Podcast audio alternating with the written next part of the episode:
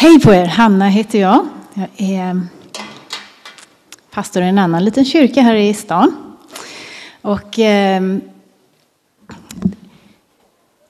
vi håller på och läser från Matteus evangeliet och lär oss lite mer om den texten. Så vi kommer till det, till det bibelord som vi ska läsa idag. Men först så tänkte jag berätta om Nick Vujicic. Det är en australienare, eller australiensare som eh, föddes utan armar och ben. Och när han växte upp och insåg hur hans liv skulle bli så blev han ju djupt deprimerad. Men när han var 15 år så tog han emot Jesus. Och då kallade Jesus honom att bli världsevangelist.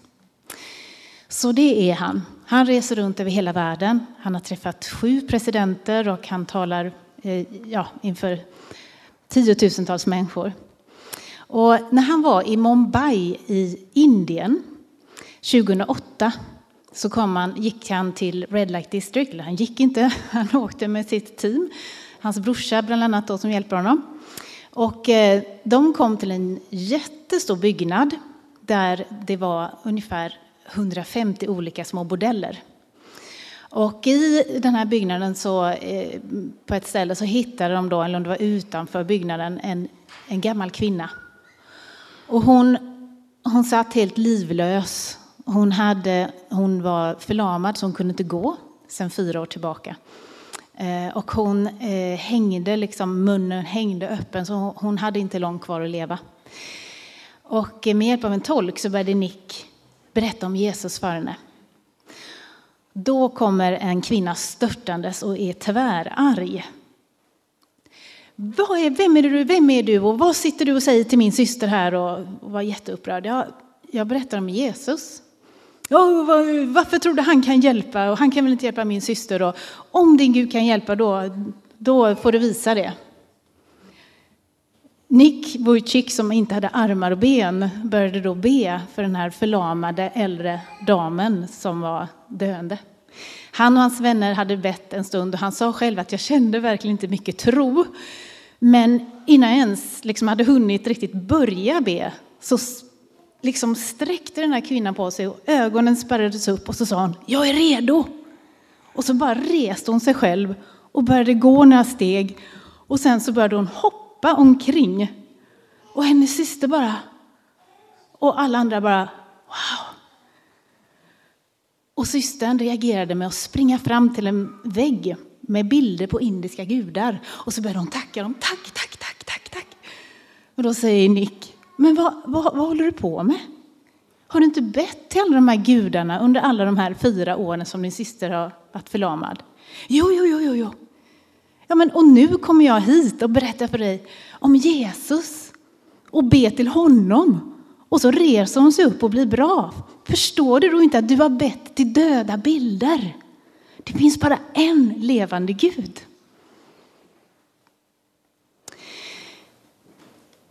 Idag tänkte jag prata om vad tro är. Tro kan inte stå för sig själv, utan man tror på något eller på någon. Det finns de som tror på en viss filosofi. Det finns de som bland annat några vänner till mig som tror på goda krafter, att det finns goda krafter i universum. Och om jag bara är god och lever som en god människa så kommer det greja sig till slut, någon slags jämvikt i universum. Det finns också de som tänker liksom, ja, men ett liknande tänkande att om jag bara är god så får jag ett karma, så på något sätt kan, kan det bli bra till slut. Men för mig så säger inte det så mycket. För jag kan ju inte veta hur en god kraft eh, fungerar. Jag kan ju liksom inte lära känna en kraft. Jag kan inte eh, förstå hur den tänker fungera i framtiden eller handla med mig. Jag kan inte veta vad som kommer hända i framtiden. Andra sätter sin tilltro till pengar. De tänker att om jag bara får pengar, lite mer pengar, så kommer jag bli lycklig. Men pengar är ju bara ett betalningsmedel. Pengar kan ju inte hjälpa mig när jag får ångest. Det kan inte hjälpa mig om jag blir allvarligt sjuk eller när jag dör. Som kristna så tror vi på en personlig och levande Gud. Bibeln säger att Gud har skapat världen och så har han uppenbarat sig för människan. Gud är personlig. I Bibeln så har Gud ett ansikte och ett namn. Det står att han hör när vi människor ropar till honom och att han vill hjälpa och att han kan. I psalm 145 så står det Herren är kärleksfull i allt han gör. Han är nära alla som ropar till honom. Han gör vad de gudfruktiga begär, alltså de som hoppas på Gud. Och han hör deras rop och han räddar dem. Det står att Gud har armar och händer. Och det visar att han är en aktiv, handlingskraftig Gud. Han är inte bara en död bild av en gud eller en trästaty som en snickare har fixat i ordning och ställt på ett bord som varken hör eller ser. I Jesaja kapitel 50, vers 2 så ifrågasätter Gud sin folks otro.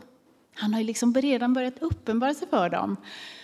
Och ändå så litar de inte riktigt på Gud utan börjar fixa sina egna liv. Och då säger Gud, är min arm för kort för att friköpa er? Eller har jag eh, ingen kraft att rädda? står det. Liksom, vad håller ni på med? Gud säger, tror ni inte att jag vill och att jag kan handla för att hjälpa dig?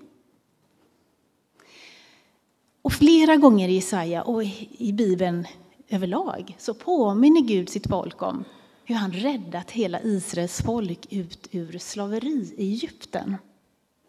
Det är ju därför vi firar påsk. Bara som ett litet exempel på Guds handlingskraft. Alltså det här folket tror ju historiker var ungefär en och en halv till två miljoner människor som är förslavade under en, en, en världsmakt, alltså en skicklig krigsarmé. Egyptierna var väldigt väl övade i stridskonst och välutrustade och faraonerna i olika tider var väldigt mäktiga. Det är ingen liten grej Gud gjorde här. Ja, men det där är väl bara en gammal sägen, eller hur? Precis som påskharen.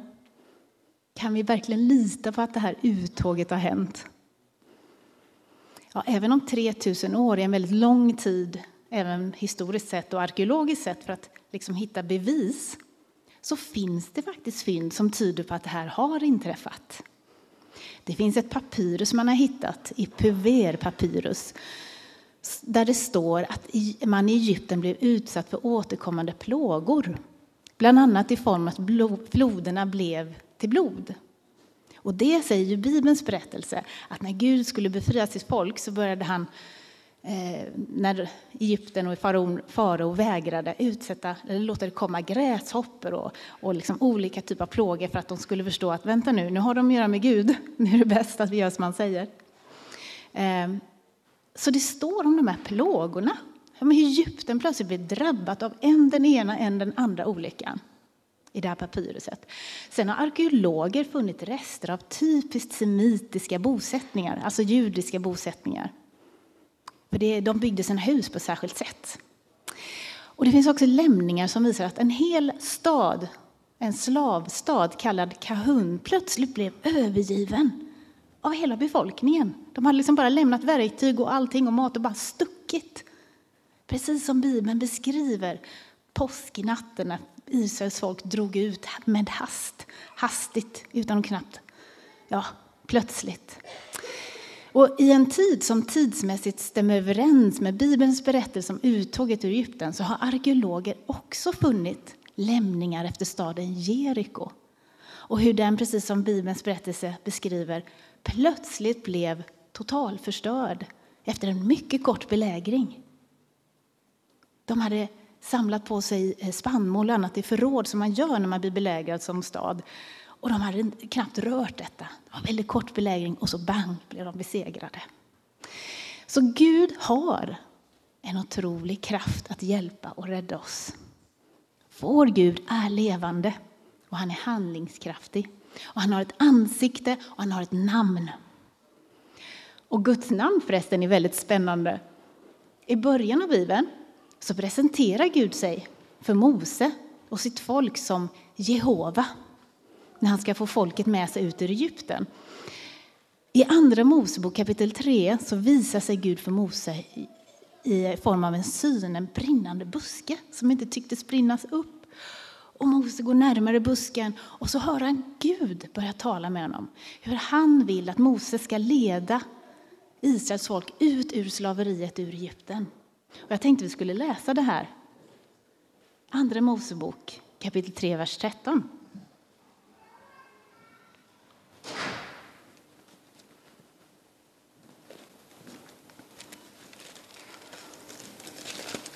Då står det så här.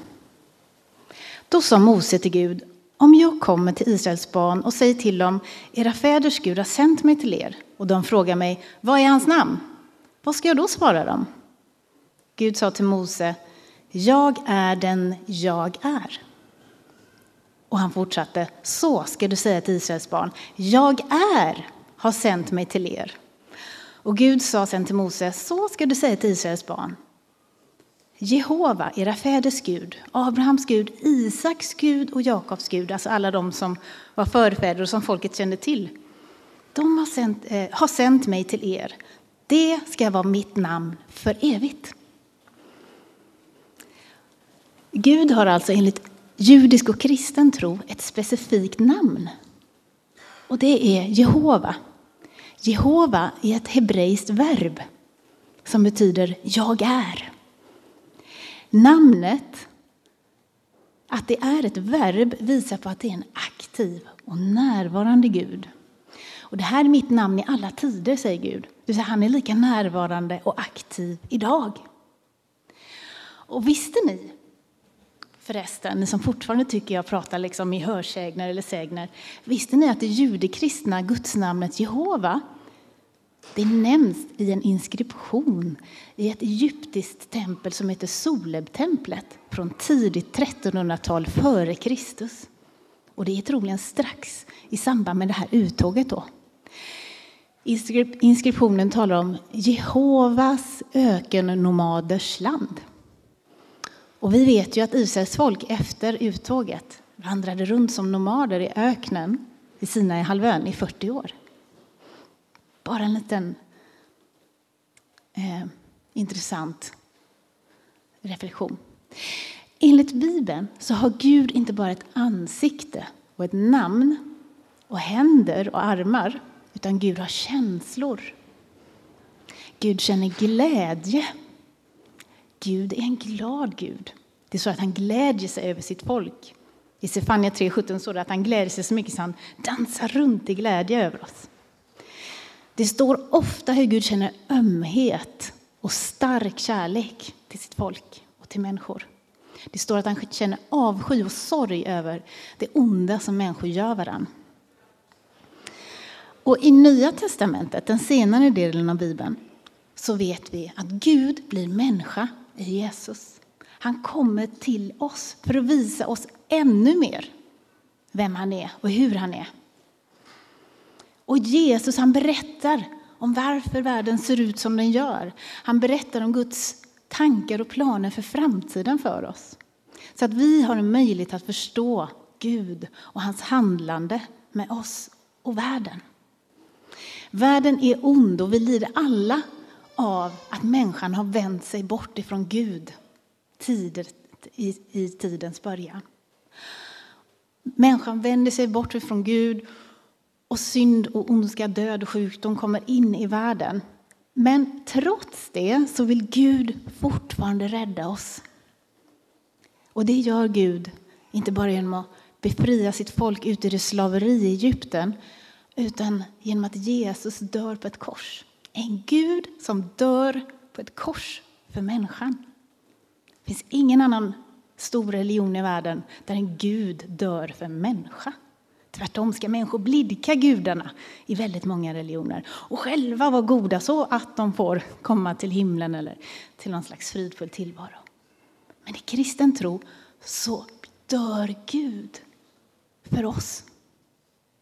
Och det här öppnar vägen tillbaks till relation med honom. En personlig relation med honom. För vi kan få förlåtelse för allt ont vi gjort. Det som skiljer oss från Gud kan han ta bort. Det kallas förlåtelse.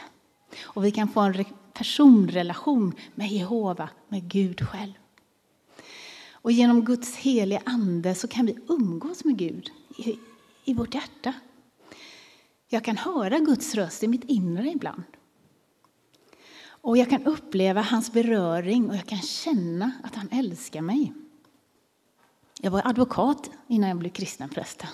Jag var 28 år gammal när jag tog emot Jesus. Och innan dess hade inte jag kunnat gråta. Jag var en ganska tuff person.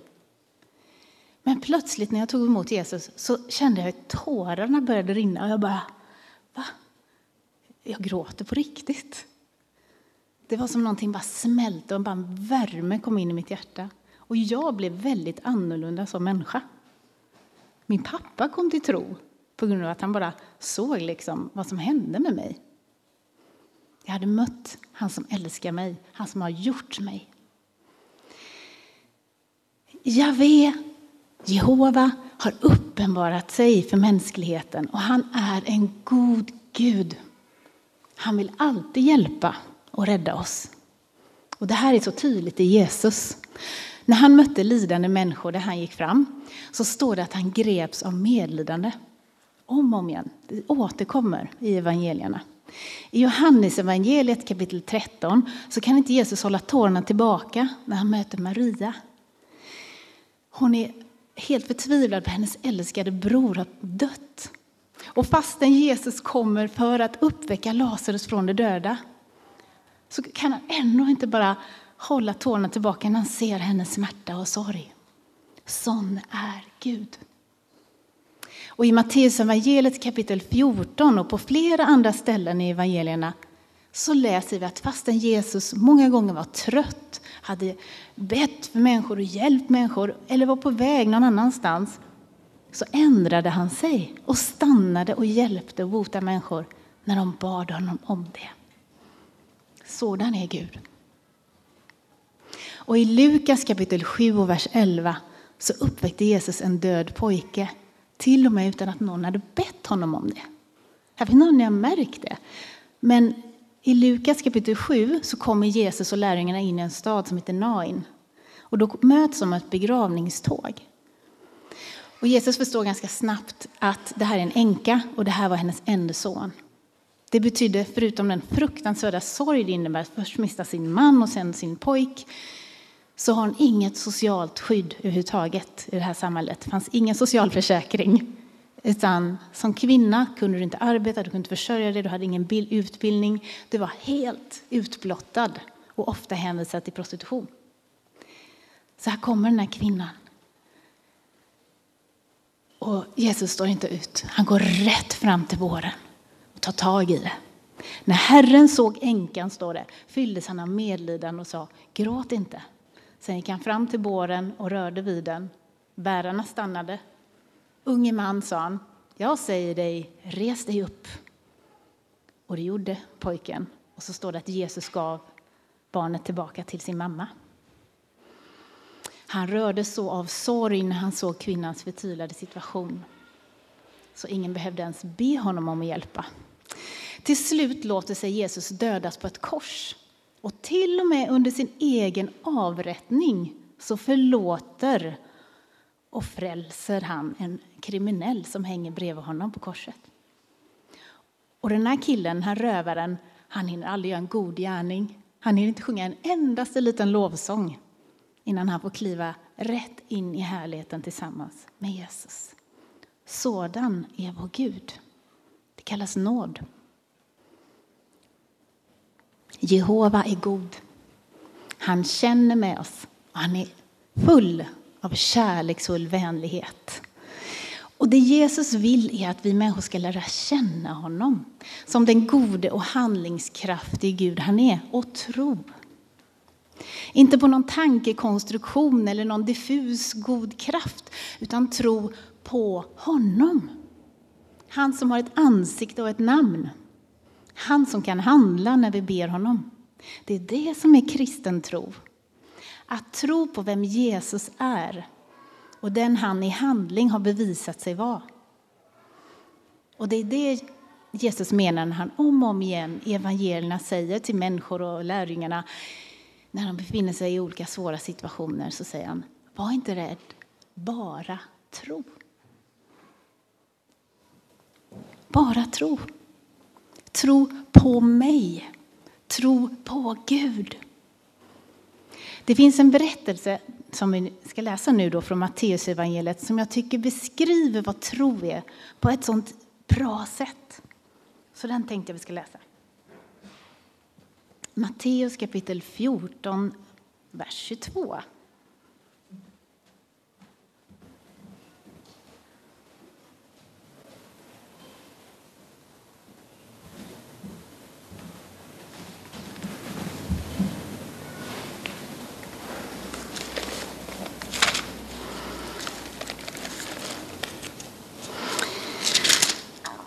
Strax därefter befallde han lärjungarna, alltså Jesus befaller dem, att stiga i båten och fara iväg över till andra sidan sjön medan han själv sände iväg folket.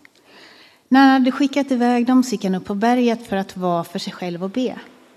När det blev kväll var han ensam där och båten var redan långt ifrån land, hårt ansatt av vågorna eftersom de hade motvind.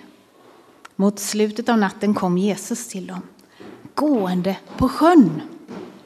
När lärjungarna fick se honom gå på sjön blev de förskräckta och sa det är ett spöke och de skrek av rädsla.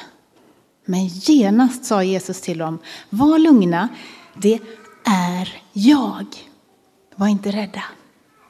Petrus sa, Herre om det är du, så befall mig att komma till dig på vattnet. Han sa, kom. Petrus steg ur båten och gick på vattnet fram till Jesus. Men när han såg hur stark vinden var blev han rädd. Han började sjunka och ropade Herre, rädda mig! Och genast räckte Jesus ut handen och grep tag i honom och sa Så lite tro du har, varför tvivlade du? De steg i båten och vinden la sig.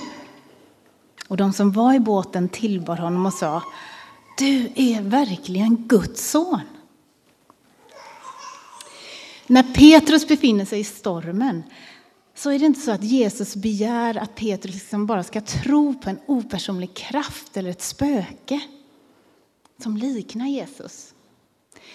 Det Jesus vill är att Petrus ska känna igen honom som den Jesus han har ätit med och sovit med och gått med i tre år och sett göra det ena efter det andra underverket. Kraftgärningar och grejer som bara en Gud kan göra. När Jesus nu kommer då till lärjungarna i full storm så skriker de av skräck. Därför på den här tiden så trodde man att havet var det ondas boning. Det hände så mycket olyckor på havet och det var så lätt att drunkna så att liksom man tänkte verkligen där bor det onda. Det var folk rädda för. Så när lärjungarna skriker av skräck här så har vi lite för svårt att förstå kanske varför. Men de är verkligen skräckslagna för de ser liksom ondskan själv i det de är i. Så de skriker. Och då identifierar sig Jesus genast med att säga var inte rädda. Och i den här grekiska texten som ligger närmare originalet så, så säger han, var inte rädda, det är jag är. Alltså Jehova. Det är jag, Jehova. Och när Petrus förstår att det verkligen är han så får han tro. Då frågar han om han får komma till Jesus på vattnet och själv pröva på om Guds kraft kommer att bära honom. Och Jesus svarar kom. Och Petrus tar klivet ut på vattnet. Och han går faktiskt på vattnet fram till Jesus. Men glöm inte att det faktiskt fortfarande är storm. Det är alltså full storm när han gör det. Stormen stillas inte förrän i vers 32 när Jesus har burit Petrus tillbaka i båten. Och det var ingen liten storm, för det stod att båten höll nästan på att knäckas av det här. Det stod att den torterades av vågorna, och det vill säga att man till bristningsgränsen plågas av någonting.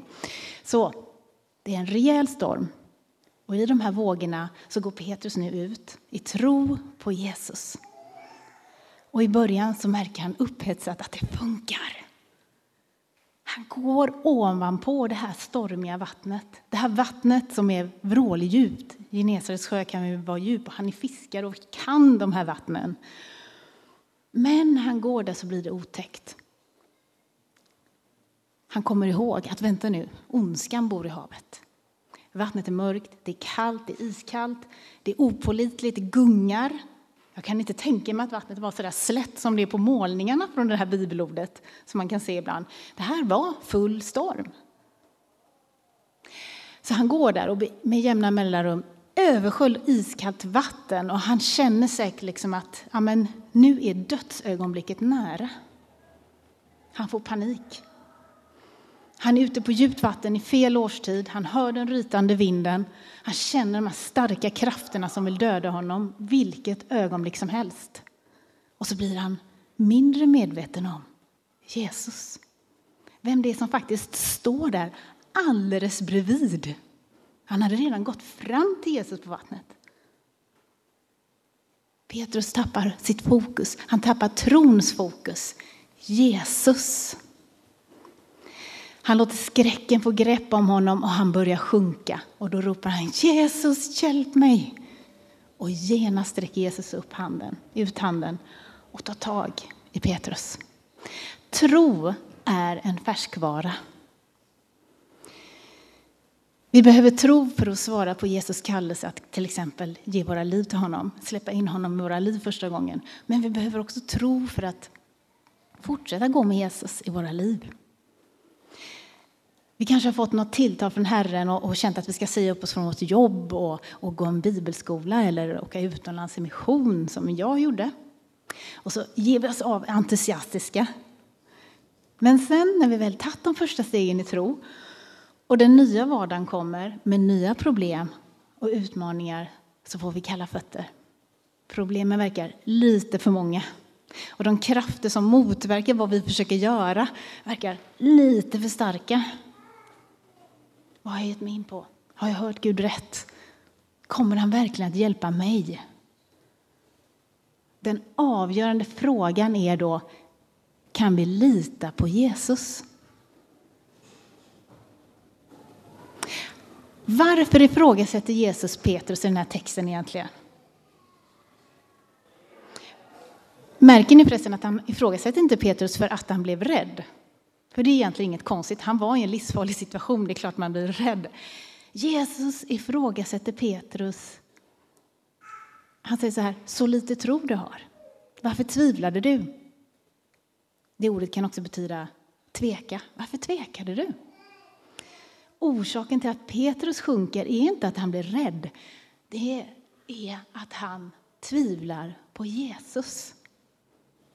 Han börjar tveka när det gäller Jesus förmåga eller, att, eller vilja att hjälpa honom just där och då i den omständighet han står i. För den verkar mycket starkare just då. Och det är det här Jesus vill lära Petrus. Han vill lära honom att tro.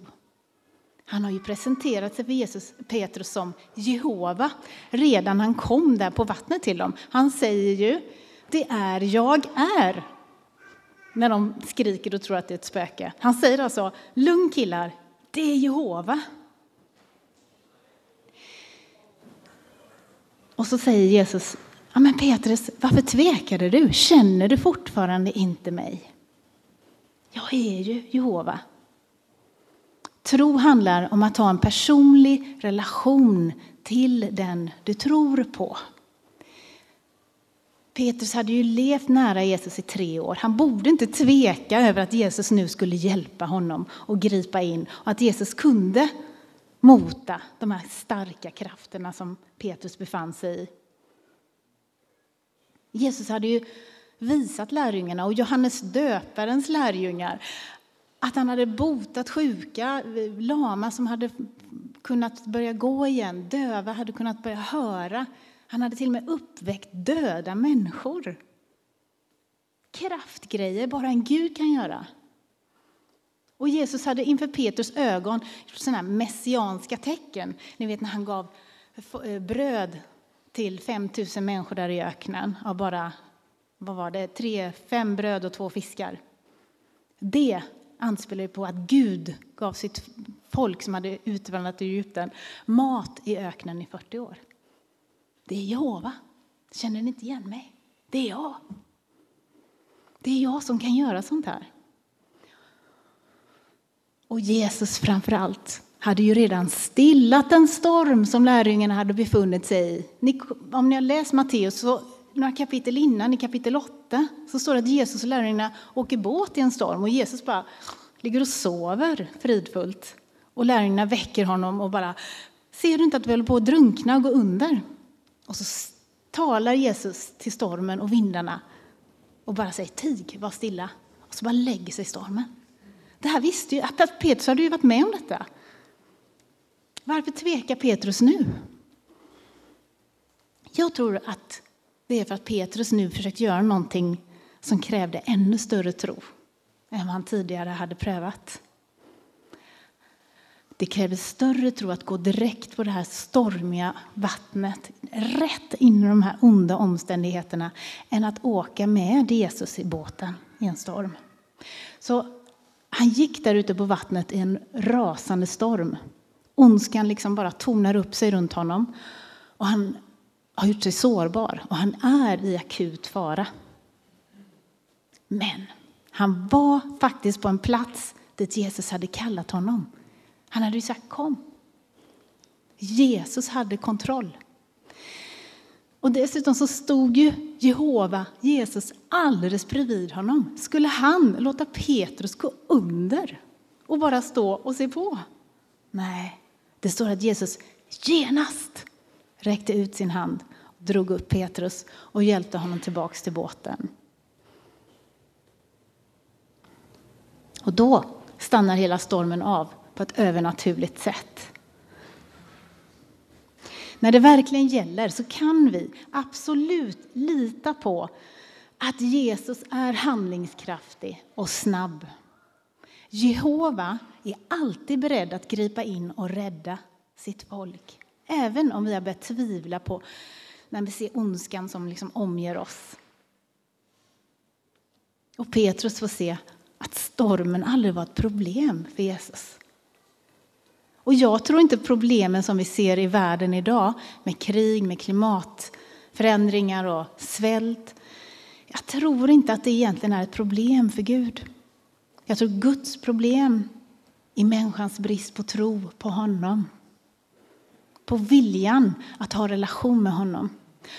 Och liksom inte bara de människor som inte vill, utan de människor som aldrig har hört om Jesus och därför inte tror. Men allra mest tror jag att Jesus problem är att hans eget folk inte tror. Eller bara har så lite tro fortfarande. Oss kristna. Och det är ju egentligen lite konstigt. För Jehova har ju uppenbarat sig. Han har ju uppenbarat sig. Vi har ju fått skrifterna fullt med vittnesmål skulle jag ju säga som advokat, fullt med ögonvittnesmål om vad han har gjort, hur han har handlat. Att han gång på gång har räddat sitt folk och handlat på deras böner. Guden som har ett namn och ett ansikte. Han har redan handlat till vår frälsning. Han har redan dött på ett kors. Han har redan handlat i tusentals år det är han som säger, var inte rädd. Bara tro. Tro på mig. Tro på Gud. Och det tror jag är, hans, det, är det han vill säga till dig idag. Bara tro.